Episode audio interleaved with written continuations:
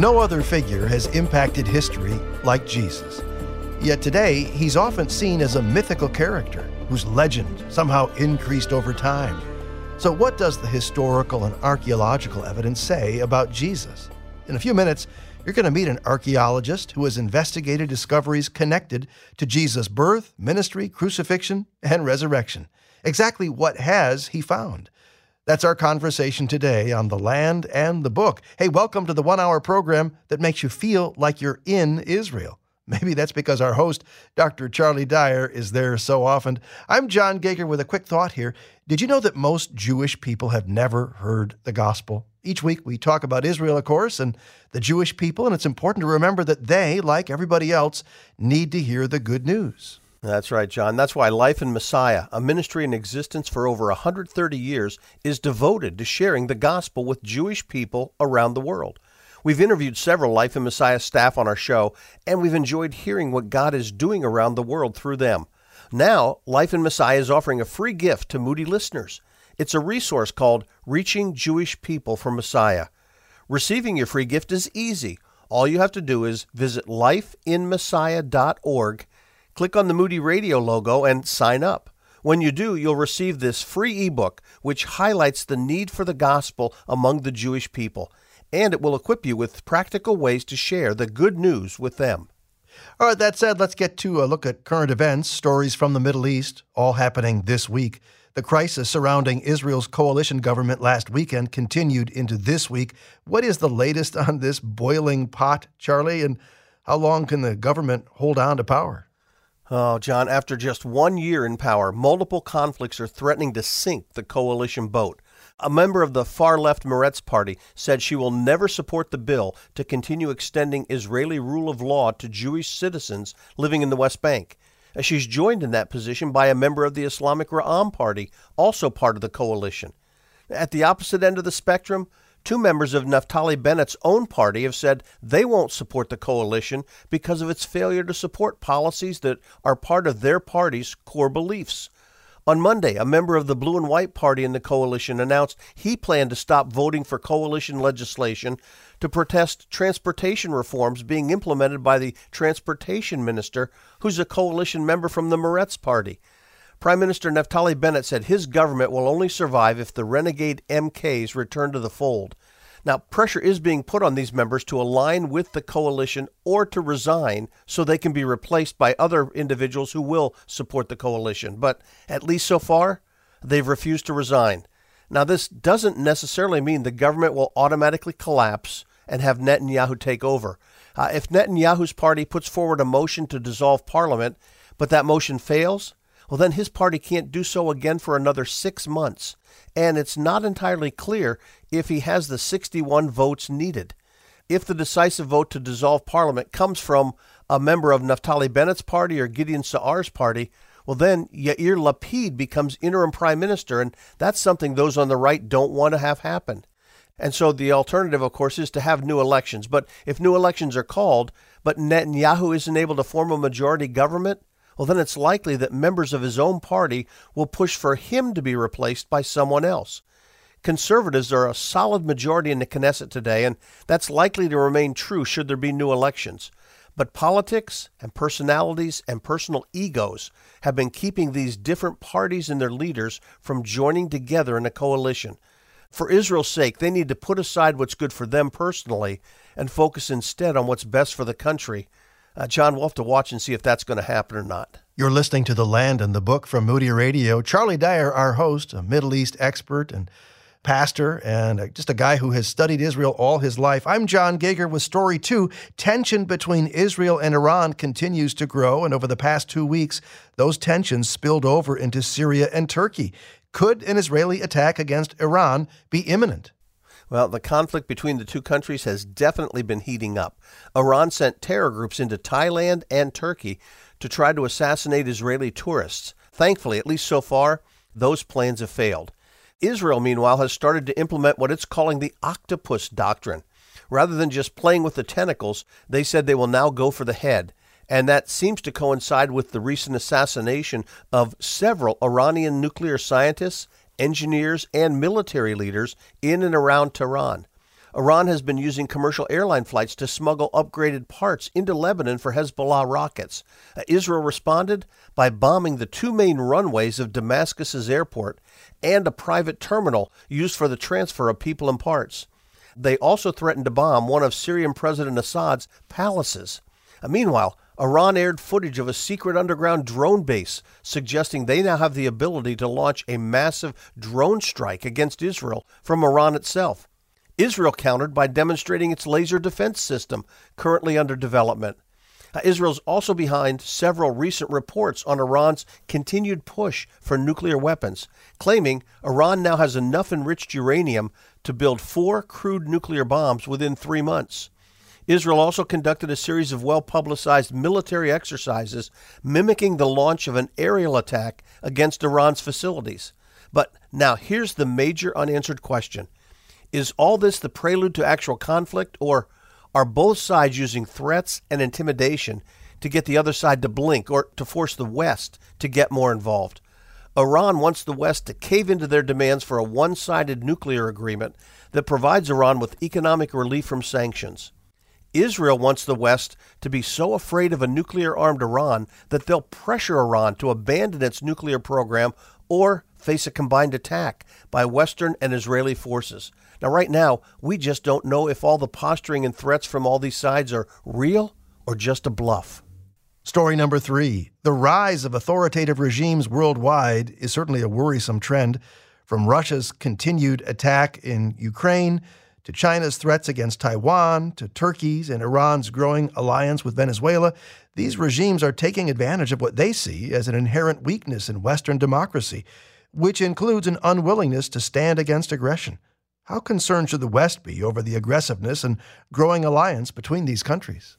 Uh, John, the parallels between what's happening today and the late 1930s, I think, are alarming. You know, back then it was the authoritarian regimes of Germany and Italy and Japan that were pushing to expand at the expense of weaker neighbors, while the world was reeling economically back then from the Great Depression. Today, we're seeing a similar pattern in Russia's invasion of Ukraine in the middle of another economic crisis. The response from the West has been more forceful, but it hasn't stopped Russia. We've been reluctant to supply Ukraine with all the modern weapons they need. Uh, now, the Ukrainians have fought well, but they're wearing down. Now, part of the reason for the West's reluctance is that Russia has not so subtly threatened to use nuclear weapons. They've also cut off the supply of oil and natural gas to the West, and they've created a worldwide food crisis by withholding grain exports. But beyond Russia, we're also seeing the rise of authoritarian countries like Turkey and Iran. Uh, Turkey's blackmailing NATO, threatening to veto the membership of Sweden and Finland unless they change their foreign policy toward the Kurds. Turkey's also threatening to invade Syria in a new ethnic cleansing operation against the Kurds. Turkey's president recently met with Venezuela's president and said Turkey will continue to support, quote, brotherly Venezuela, while he also condemned the one sided sanctions against them. Well, those sanctions are the ones that we've imposed here in the U.S. Iran then met with Venezuela's president and signed a 20 year cooperation deal for defense, energy, and finance. Uh, China continues to make frequent incursions into Taiwan's coastal waters and their airspace while threatening to invade. Now, all those threats are real, and the West does need to be concerned. We're still the strongest nation in the world, but we can't underestimate the influence of alliances between the world's major authoritarian governments Russia, China, Turkey, Iran, and Venezuela. Uh, two of them are nuclear powers, with a third pushing to join the nuclear club. Now, as I said earlier, the parallels to the 1930s are significant, but there's one profound difference. Back then, Germany, Italy, and Japan didn't have nuclear weapons or a way to effectively attack the U.S. mainland. Today, they can. Now, this is a time when I think, John, we as believers need to be praying for our leaders and asking God to give them wisdom in knowing how best to respond to this aggression. And that's a look at current events here on The Land and the Book, where right now we're about to give away a copy of Jonah Beyond the Tale of a Whale. We had author Mark Yarbrough on the program some weeks ago. What a great conversation.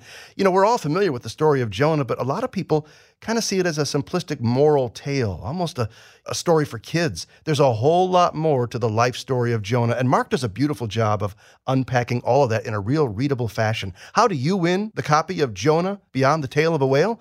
Well, you're going to email us at the land and the book at moody.edu, and you're going to give us two things. One, your statement, why I recommend the land and the book to my friends why I recommend the land and the book to my friends. And second, be sure to include your shipping address in case you win. All right? Again, you're entering to win a copy of Jonah Beyond the Tale of a Whale. Really a great book endorsed by Tony Evans and Louie Giglio and Andy Stanley. Love for you to win this copy. Email us the land and the book at moody.edu, why you recommend the land and the book, and your shipping address.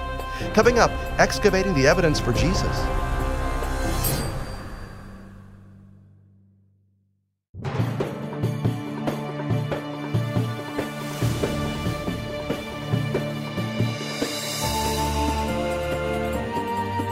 Other figure has impacted history like Jesus. Yet today, he's often seen as a, a mythical character whose legend increased over time. So, what does the historical and archaeological evidence say about Jesus? Well, you're about to meet an archaeologist who has investigated firsthand the discoveries connected to Jesus' birth, ministry, crucifixion, and resurrection. Exactly what does the evidence say? Find out as you join us now for segment two of The Land and the Book. I'm John Gauger, and when Jesus told us to make disciples, well, he intended that we share his gospel message with our Jewish friends too. Here's something to think about along those lines. Sharing a New Testament with your Jewish friend. Good idea, bad idea. Beth Tavelin is on the administrative staff at Olive Tree Congregation in suburban Chicago. You've got a story along these lines. I do. I was invited to a friend's holiday gathering, and there was going to be a Jewish man there mm-hmm. and his girlfriend. And so I took some New Covenant or New Testament books and wrapped them in Hanukkah paper and gave them to my friends and uh, presented them as the potentially the most valuable gift you will ever receive. Really? And left it at that. A year later, I was invited back to the same family's party and this man who I gave the New Testament to yes. came up to me and said, Wow, I gave this book to someone I worked with and it changed his life.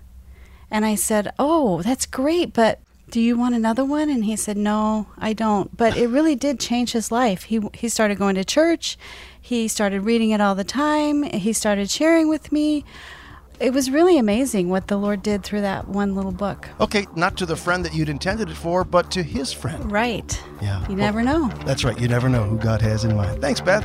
Beth Tavelin here on The Land and the Book. Dr. Titus Kennedy is a professional field archaeologist currently directing archaeological projects in Bible lands. At the same time, he's researching, writing, and teaching in the field of biblical archaeology. In addition to being an adjunct professor at Biola University and a research fellow at Discovery Institute, he's been a consultant, writer, and guide for history and archaeology documentaries and curricula. Most important, at least for today's conversation, he has also researched and photographed the known archaeological sites and artifacts connected with the life of Jesus. That said, welcome to the land and the book, Dr. Kennedy. Thank you for having me on the show. Glad to be here. So, what inspired your passion for biblical archaeology? When I was in elementary school, history was one of my favorite subjects. And then a teacher gave me a book on the excavation of Troy, which was my introduction to archaeology itself. And as I got older into middle school, I started to read some more, and I noticed that there were a lot of things in archaeology that connected to the Bible. I continued to read and study, and I saw how interesting and helpful archaeology can be, not just for us understanding the context of Scripture, but also for demonstrating the historical reliability of the Bible. And so eventually I decided this is what I want to yeah. study in college and, and try to do as a career. So let me ask, as a working archaeologist, what does a, an average day look like? I'm, I'm sure there's plenty of variety, but if there was an average day, what is it? There is plenty of variety, but if we're talking about field archaeology specifically, then it's waking up pretty early and getting ready all your tools and going to the site and digging while taking a lot of notes, coming back eventually after the dig and doing a little bit of research, uh, perhaps on some parallel sites and artifacts, and then uh, writing up your notes and things like that. Hey, what is the coolest thing in your judgment that you have ever been able to uh, uncover? Uh, me personally, I think one of the most interesting things was a Canaanite altar that I discovered with my team, and then we excavated it. And we think that it is one that's actually talked about in the book of Joshua, or actually a uh, a city that's talked about, not the specific altar. And what city would that be? Beit Aven, mentioned near the city of Ai. Okay. Well, no question that there has been skepticism about the literal historical Jesus since the day he walked out of his grave. So, is our age, do you think, any more skeptical than previous generations or about the same? And uh, why do you say what you say? Seems to me that our current age or society is more skeptical than previous ones. And I find that very strange because we now have more information than we ever have, which confirms the reliability of Scripture. And yet people are you know, demanding more and more or just ignore it. It's not every day you get to sit down with a real biblical archaeologist, but that's our privilege today on The Land and the Book as we talk with Dr. Titus Kennedy. To write this book, Excavating the Evidence for Jesus, you did a lot of firsthand research that included excavating many of the sites connected to Jesus' life. Anything surprise you, Titus, as you visited the locations where so much biblical history took place? I would say one of the things that surprised me is actually the amount of information that we have, the the number of sites that are known, which are talked about in the Gospels. Uh, nearly every place, every location that's talked about in the Gospels has been identified, and there have been some kind of archaeological work that's been done there.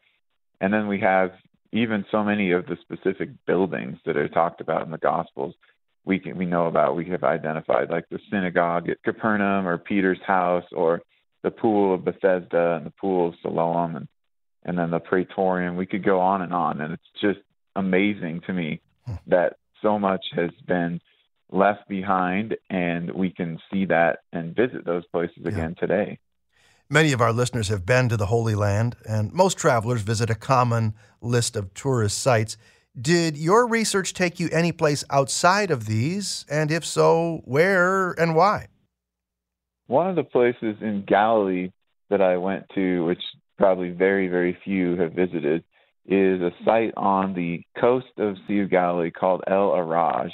And it's the place that I think, and some other scholars think, is the Beit Saida that's talked about in the Gospels, although it's not the site commonly referred to right now as Beit Saida that I thought was important to check out, see what kind of first century remains they had uncovered there, and see if it fit with the Gospels. Uh, and then the other place is actually uh, some sites in Egypt that have old and traditional locations associated with the, the family of Jesus in Egypt when they fled.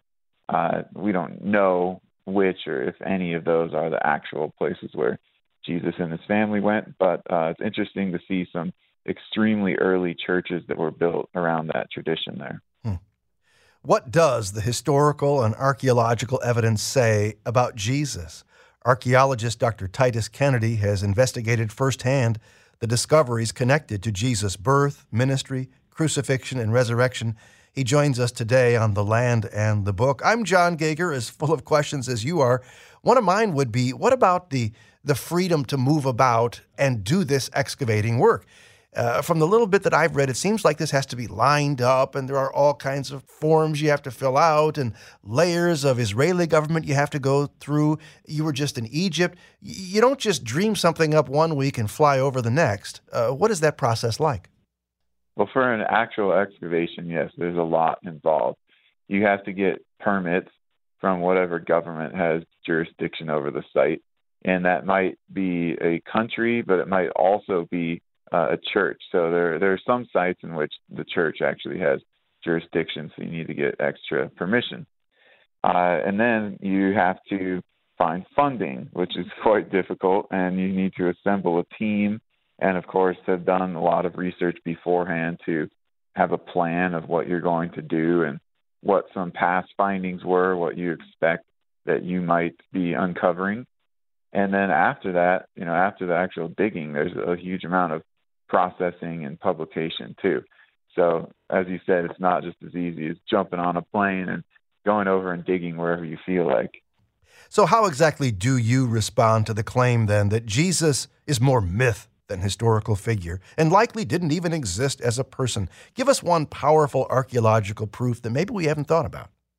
Well, for the myth versus reality of the Gospels, I'd say that is more of a compilation of the evidence because if you look at a story that's mythological, you might see some real locations in those myths, like a, a country that's mentioned, maybe even a city.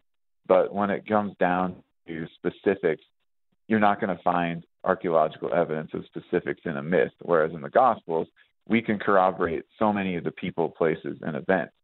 Uh, as far as one really piece of powerful evidence about Jesus, uh, archaeologically, I personally think that the James ossuary is something that's really compelling, even though it was involved in this antiquities trial. And for a while, so a lot of scholars thought that it might be a forgery, but I think it's been shown to be authentic. And so it's, it's a first century inscription of Jesus. And then even more recently, there was a cup discovered in the harbor of Alexandria from the first century that had this inscription dedication to Christ the magician because they were looking at him in terms of a magician who mm-hmm. performed miracles. Hmm. But it's just incredible that his fame and knowledge of him had started to spread that quickly in the middle of the first century. Yeah. Dr. Titus Kennedy is a professional field archaeologist. He's written Excavating the Evidence for Jesus. What about you personally? As you're doing this excavation work, you're researching for this book, what discovery or piece of archaeology really hit home for you, made a difference for you? Well, when I was excavating in Jerusalem, I was able to be part of a dig that was excavating a first century remains in Jerusalem. And so this was right from the time of Jesus before the destruction of Jerusalem. And some of the coins that we were finding there were figures named in the gospel accounts, like those of Tiberius or uh, Herod or Pilate. And it was even a house of some kind of priest or high priestly family. So a lot of connection to the gospel and just incredible to be able to dig that history yourself. What are our key takeaways that you want readers to walk away with from this book, Excavating the Evidence for Jesus? Well, first, I want everybody to understand that we do have a lot of evidence from archaeology and ancient history that Jesus existed. So there should be no question about that. And there actually isn't among professional scholars, but in the general public, certainly. And the second thing I want readers to take away is that the Gospels are historically reliable and they are corroborated by a huge amount of archaeological evidence throughout the four Gospels, throughout the timeline of the life and especially the ministry of Jesus. Give us another example from biblical archaeology that would support the life of Christ, something that would be significant. The trial of Jesus is something that I like to teach on because in it we have these five major figures and we have three locations. So we have Annas, Caiaphas, Pilate, Herod Antipas, and Jesus himself. And then we have these locations such as the high priest's house, and then we have the Sanhedrin and the Praetorium, and we, we could also put in the tomb into mm-hmm. that.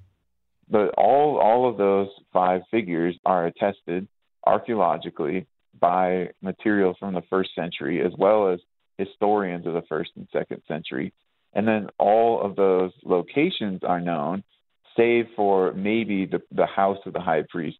The others, though, they're all known. And, you know, this is just one day in the life of Jesus. And yet we can confirm so many details of that narrative. What about sharing this book with a non believer? How likely is it the book would push them toward believing at least the biblical record of Jesus, if not the man, the Savior himself?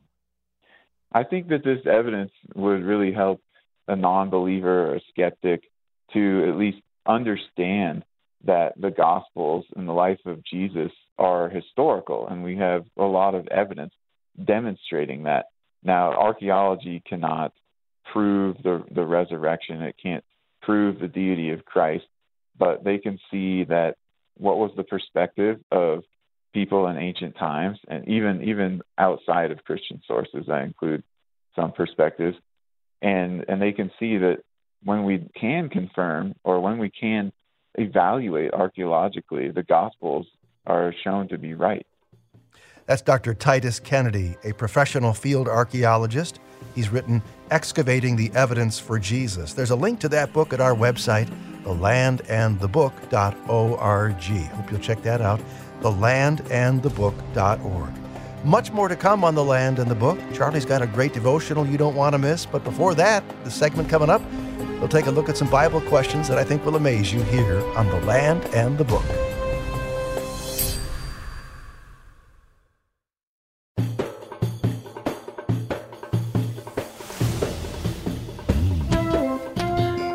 Sure appreciate your company here at The Land and the Book. I'm John Gauger, seated across from Dr. Charlie Dyer Old Testament scholar, former pastor, frequent Israel traveler, and boy, a pretty good photographer too. Every time he goes to the Holy Land or any region nearby, he's bringing us great photos, which are always posted on our Facebook page, by the way. But this segment, Charlie, is all about listeners and their questions. Starting with Rita's, she emailed us to ask I've been reading about when Absalom declared himself king instead of David. I use an atlas to help me picture more clearly how and where things happened. Joab found Absalom in the forest of Ephraim, but the atlas shows that forest to be in the holdings of the tribe of Gad, not the tribe of Ephraim as I had expected. Can you clear this up for me, please? Reading the Bible with an atlas is a wonderful thing to do. I wish more people would doing that. And in this case, you're right in noting Absalom wasn't killed in the territory allotted to Ephraim. Ephraim's territory was on the west side of the Jordan River, but the battle took place on the east. Now, I see two possible answers to the puzzle. First, some have suggested the Forest of Ephraim could be the name given to the area following an earlier historical event when the tribe of Ephraim fought against Jephthah, the judge, who was from Gilead. That event's described in Judges 12, and it's possible the area became known as the Forest of Ephraim because it was the place where 42,000 men of Ephraim were defeated in a battle by Jephthah's forces. Now, there is a second possibility. It's a little more complex. In 2 Samuel 17, David was at Mahanaim, which was actually on the border between the tribal allotments of Manasseh and Gad, there on the east of the Jordan River. So the actual battle could have taken place in the tribal allotment of Manasseh. Manasseh and Ephraim were the two sons of Joseph, given in effect a double portion among the tribes. Now, of the two, Ephraim's the most dominant. You know, Joshua was from Ephraim. So it's at least possible that the forest, which was right across the river from Ephraim, was named for the more dominant of the two brothers, even though the land itself might have been in the territory of Manasseh. But in either case, whatever it is, I think there is a good explanation, but you're right in looking at it. Looking at a Bible atlas raises questions, but it also helps us dig deeper into God's Word. Thanks for that question, Rita. Here's one from Mark, who is interested in your thoughts, Charlie, on women's roles in the church. He says, Our church does not designate women as pastors, but there are women in what they call director roles. Thank you for any thoughts. Yeah, and I, I, need to start by focusing on what I see as the biblical boundaries for leadership. I believe the Bible limits the role of elder to men. I'd also include senior pastor leaders in that role since they do function in the role of elders. Now, at the same time, the Bible does not limit the distribution of spiritual gifts by gender. Both men and women can possess, for example, the gift of teaching or administration. Now, I've been in churches where spiritually gifted women serve in different leadership roles other than uh, that of elder or senior pastor. And to me, the strategic point is how each church defines those roles under the leadership of the elders and pastoral staff. You're listening to The Land and the Book with Dr. Charlie Dyer, our host. We're going through a list of questions that have been emailed to us. Yours is welcome anytime at the land and the book at moody.edu. Ellen says, Recently I heard of a proposal for the Ben Gurion Canal from Eilat on the southeastern end of Israel to the Mediterranean Sea. What is the story on this project? Will there be an Israeli alternative to the Suez Canal? Yeah, I've heard of this project being proposed at various times in the past, but it's never moved beyond the concept stage. And Yet my gut feeling is it won't progress for two basic reasons. And the first is geographical. While the Red Sea and the Mediterranean Sea start out at the same basic elevation, you know, that is sea level, but there are some significant mountains between the two bodies of water. Down by Eilat, the mountains and valleys in the wilderness are very extensive. It's hard for me to even envision a route that wouldn't require major construction work to make any way through possible.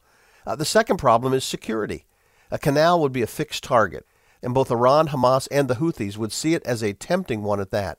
Uh, one drone strike against a ship could bottle up the canal for weeks or months, and that possibility would make it more likely for ships to choose the Suez Canal instead of any canal through Israel. Now, it would be nice for Israel to be able to offer an alternative to the Suez Canal. I just don't see it happening anytime soon. Roger writes, I continue to enjoy The Land and the Book on your podcast every week. If you're not taking advantage of that podcast, by the way, you should. It's right there at thelandandthebook.org. Anyway, he says, Is there any excavated evidence that Moses grew up in Pharaoh's house, or was his name stricken from all monuments, obelisks, books, and tablets, as portrayed in the 1956 movie The Ten Commandments? Yeah, I don't know of any direct archaeological evidence that has Moses' name, you know, chiseled off a monument or eliminated from other records. And uh, since he never ruled as Pharaoh, I'm, I'm not sure if we ever will. However, I believe there is indirect evidence that supports the biblical account. For example, the name Moses closely matches other Egyptian royal names of the same period. Uh, several pharaohs in the 18th dynasty, which is the dynasty connected with the time of the Exodus, uh, were named, for example, Ahmose, which means son of the moon god, or uh, Thutmose, son of the god Thoth.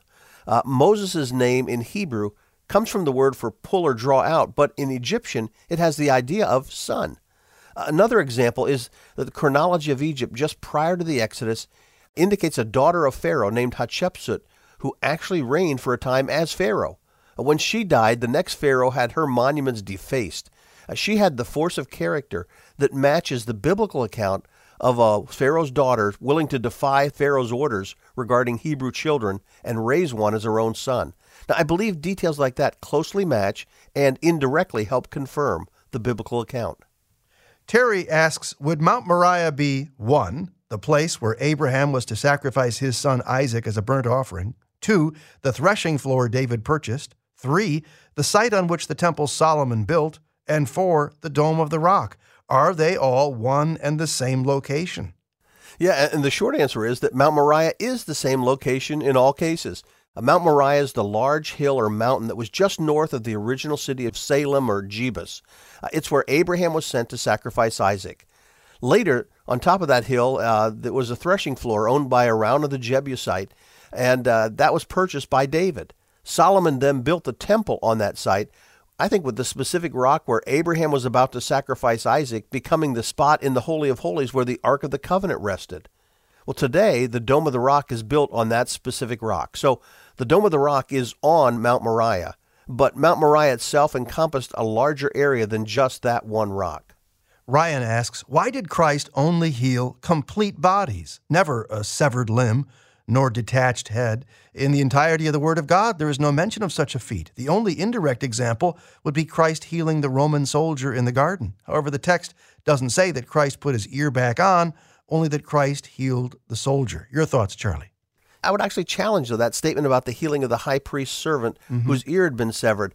You say it's an indirect example, but Matthew actually says the servant's ear was cut off, and the Greek word used has the idea of remove, cut off, or carry off. So the ear was definitely severed from his body. You know, John uh, even adds that Peter was the one who wielded the sword for that. But Luke, who's also a physician, adds the fact that Jesus touched the man's ear and healed him. Now, the word Luke uses for healed has the idea of healing or curing. And the word translated touched actually has the idea of grasping the ear that had been severed. And then it says he healed the man. Uh, my point is that since the ear had been cut off, uh, being healed must have been more than simply Jesus stopping the flow of blood. He first reached for the ear and then healed the man, suggesting he actually reattached the ear to the man's body. So I really do believe this event was a miraculous reattachment and healing of the servant's ear. Now, I can't answer why something isn't in the Bible, mm-hmm. but in this case, I believe there's at least one case where healing involved the reattachment of a body part rather than just a complete body healing, as you describe it. Holly says, We love your Saturday program on KMBI radio. That's a nice thought. Appreciate that, Holly. Her question in Deuteronomy 9, verse 10 God gave Moses the tablets of the law. But in Deuteronomy 10, verse 1, Moses was told to cut out his own tablets to bring up the mountain. Is there a lesson or reason for this difference? Well, you know, in that part of Deuteronomy, Moses is reviewing what took place with the previous generation in the wilderness. And indeed, in the original account, there were two sets of stone tablets. The first set were created directly by God and given to Moses. Uh, you see that in, in Exodus 31 and in first part of Exodus chapter 32. And those are the tablets Moses smashed when he came down from the mountain and saw the people worshiping a golden calf.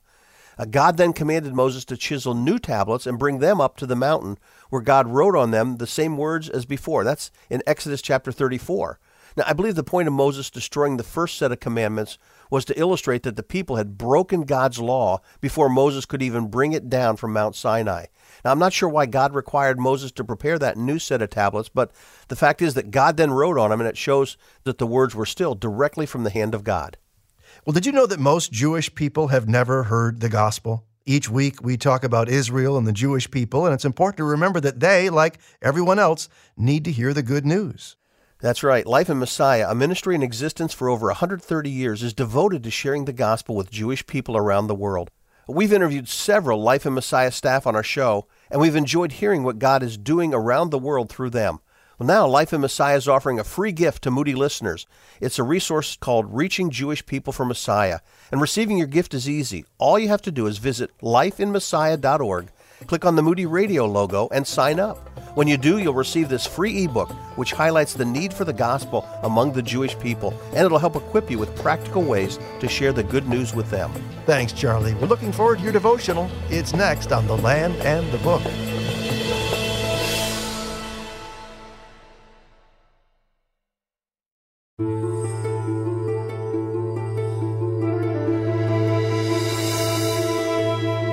We're so glad that you've carved out time to be with us today on The Land and the Book with our host, Dr. Charlie Dyer.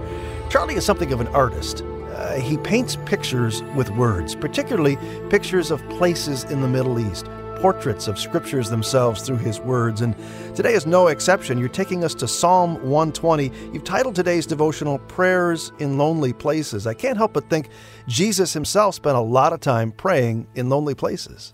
Indeed, he did. And Jesus spent time in the wilderness, which is exactly where we're going to head as well. All right, I'm looking forward to it. Let's hear it. Okay, well, our journey today takes us out into the wilderness to a Bedouin tent. Hmm. We're heading there for dinner, but before dinner, how would you like to go on a camel ride? Now, since I've ridden a camel before, I'll stay here to guard your belongings as you swing and sway on your ship of the desert. But do me one favor watch and see if you can get any pictures of a broom tree during your desert safari. Uh, look for a green shrub about 5 to 10 feet tall and that, at least from a distance, looks as if it's almost covered in pine needles. Back so soon? Well, it's good because it's almost time for dinner, Bedouin style. Take a look at that cooking fire. That black inverted saucer above it is the cooktop. You can already see the flatbread cooking there, and just off to the side is the coffee pot where they're boiling Arabic coffee. Uh, you can have my share. And trust me, a little goes a long way. Now, look more closely at the fire. See those red hot coals? They almost remind you of charcoal burning in a grill. But these briquettes are actually the wood of the broom tree you saw out in the wilderness. That wood is hard and dense, and it creates a very hot fire. The sun's gone down, and you're starting to feel the chill of the night air as the heat of the day radiates out into space. So gather around this warm fire as we look at solitary prayers from lonely places. And our passage for this study is Psalm 120, the first of that group of psalms known as the Psalms of Ascents. These 15 psalms, from 120 through 134, were composed at different times by different writers, but at some point they were collected together and used as a group. Most likely, the collection took place during or after the Babylonian captivity. And it's possible that the title, Psalms of Ascents, was given because these psalms were sung by the pilgrims during the three annual feasts when they ascended or came up to Jerusalem to gather before God. Psalm 120 was placed at the head of the parade the first of the psalms these pilgrims were to recite. Now, we would expect this to be a joyous occasion, since the pilgrims were on their way to Jerusalem. But this psalm begins by focusing not on the happiness that was ahead, but on the heartache surrounding the writer on all sides. Let's peer over the shoulder of this unknown psalmist as he cries out in prayer to God. In my trouble, I cried to the Lord, and he answered me. We're faced with an immediate translation problem. Hebrew doesn't have past, present, or future tenses. They need to be supplied by the context. So, is the psalmist saying he cried and God answered, you know, actions that have already taken place? Or is he saying, In my trouble, I cry to the Lord and he answers, suggesting he's in the middle of the problem and anticipating God's answer momentarily? From the rest of the psalm, I think this is the better translation. The psalmist is facing a problem and crying out to God for help, but even as he cries, he knows by faith that God will answer. The first verse is something of a summary statement, but in the next three verses, the psalmist tells us in more detail about the trouble he's facing. He asks God to deliver him from lying lips and a deceitful tongue. These are actually figures of speech. After all, the lips and the tongue don't do anything by themselves. It's the person behind the lips and tongue who tell them what to do. The word deceitful actually has the idea of beguiling or misleading. Now, we're not sure if these evil people are lying to the psalmist or lying about the psalmist, but the second seems most likely. They were probably spreading vicious rumors about him. If you've ever had anyone slander you, or lie about you, or try to deceive others into believing harmful and hurtful things about you, then you know how this psalmist felt and he asks God to judge the evil person in an appropriate way. The enemy's slanderous words were like arrows piercing into the psalmist's innermost being, or like a burning ember searing his very soul. So he warns his enemy that God was about to shoot sharp arrows back at him and burn him with the same burning coals of the broom tree. And that's why we've come here. Stop for a second and look back at the fire. Those hot, glowing coals came from the broom tree, and they're a great object lesson. The psalmist is under attack, but he refuses to lash back. Instead, he commits the situation to God, whose white hot sense of justice and righteousness will eventually guarantee that the wicked will be punished and the righteous will be vindicated. He doesn't know when, but he's confident God will balance the scales of justice at the proper time. We've all faced times of loneliness and heartache, when we've been slandered, maligned, or unfairly attacked. And the psalmist is reminding us that in those times we can cry out to God and be assured that He's listening. Now, that doesn't mean He'll always intervene according to our timetable. In fact, look carefully at what the psalmist says next. Woe is me, for I sojourn in Meshech, for I dwell among the tents of Kedar. Too long has my soul had its dwelling with those who hate peace. The psalmist is using poetic language, but real places, to describe his condition. Meshech was far to the north of Israel in Central Asia, while Kedar was far to the south on the Arabian Peninsula. The psalmist uses these distant lands to describe his own sense of alienation and exile. Metaphorically, he feels far away from the place of security we all know as home. Like Dorothy trapped in Oz, the psalmist wants to tap his heels together and cry out, there's no place like home. He longs for peace, but his adversaries want to fight and do battle. But what does all of this have to do with us? Well, look around at this Bedouin tent where we're now seated. It's not a permanent structure. And when the psalmist said he felt as if he was dwelling in those foreign lands, he used words that picture a temporary dwelling, words that can be translated sojourn and tabernacle. He felt unsettled but that's because he wasn't yet home. And as you journey through life, there will be times when you'll be misunderstood and maligned by those who don't like you and who might even want to do you harm. And this psalm can help you make it through those times. How? Well, first, the psalmist reminds us to pray. Let God know the struggles you're facing. And then turn the matter over to God. Don't allow yourself to become a prisoner to anger or bitterness. Instead, let God dispense His justice in His good time. And finally, realize that you're not yet home. Like Israel in the wilderness, we're just sojourners in this life on our way to that heavenly promised land.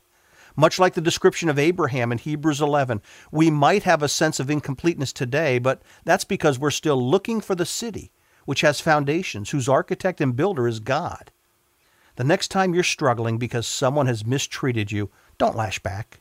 Instead, remind yourself that this isn't your final destination. And then look at the hot, burning coals of the broom tree and remember that God will resolve the issue in His own good time as long as you're willing to hand your problems over to Him. Good word. Thank you, Charlie.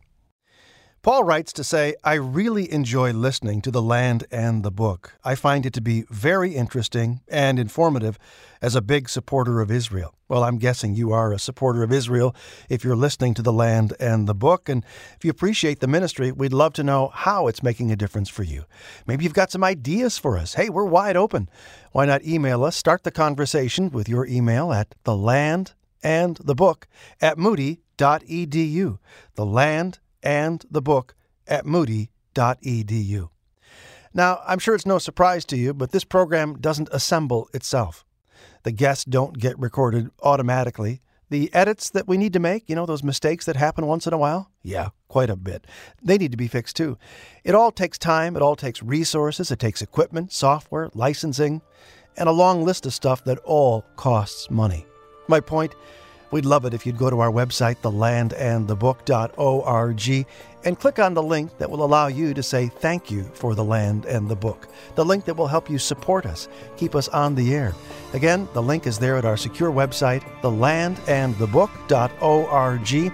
Your gift will be used carefully and prayerfully. So thanks for your generosity online at thelandandthebook.org. The Land and the Book comes to you as the result of a great team effort. And that team, of course, includes Charlie Dyer, yours truly, and Dan Anderson putting it all together. Thanks for listening to The Land and the Book, a production of Moody Radio, a ministry of Moody Bible Institute.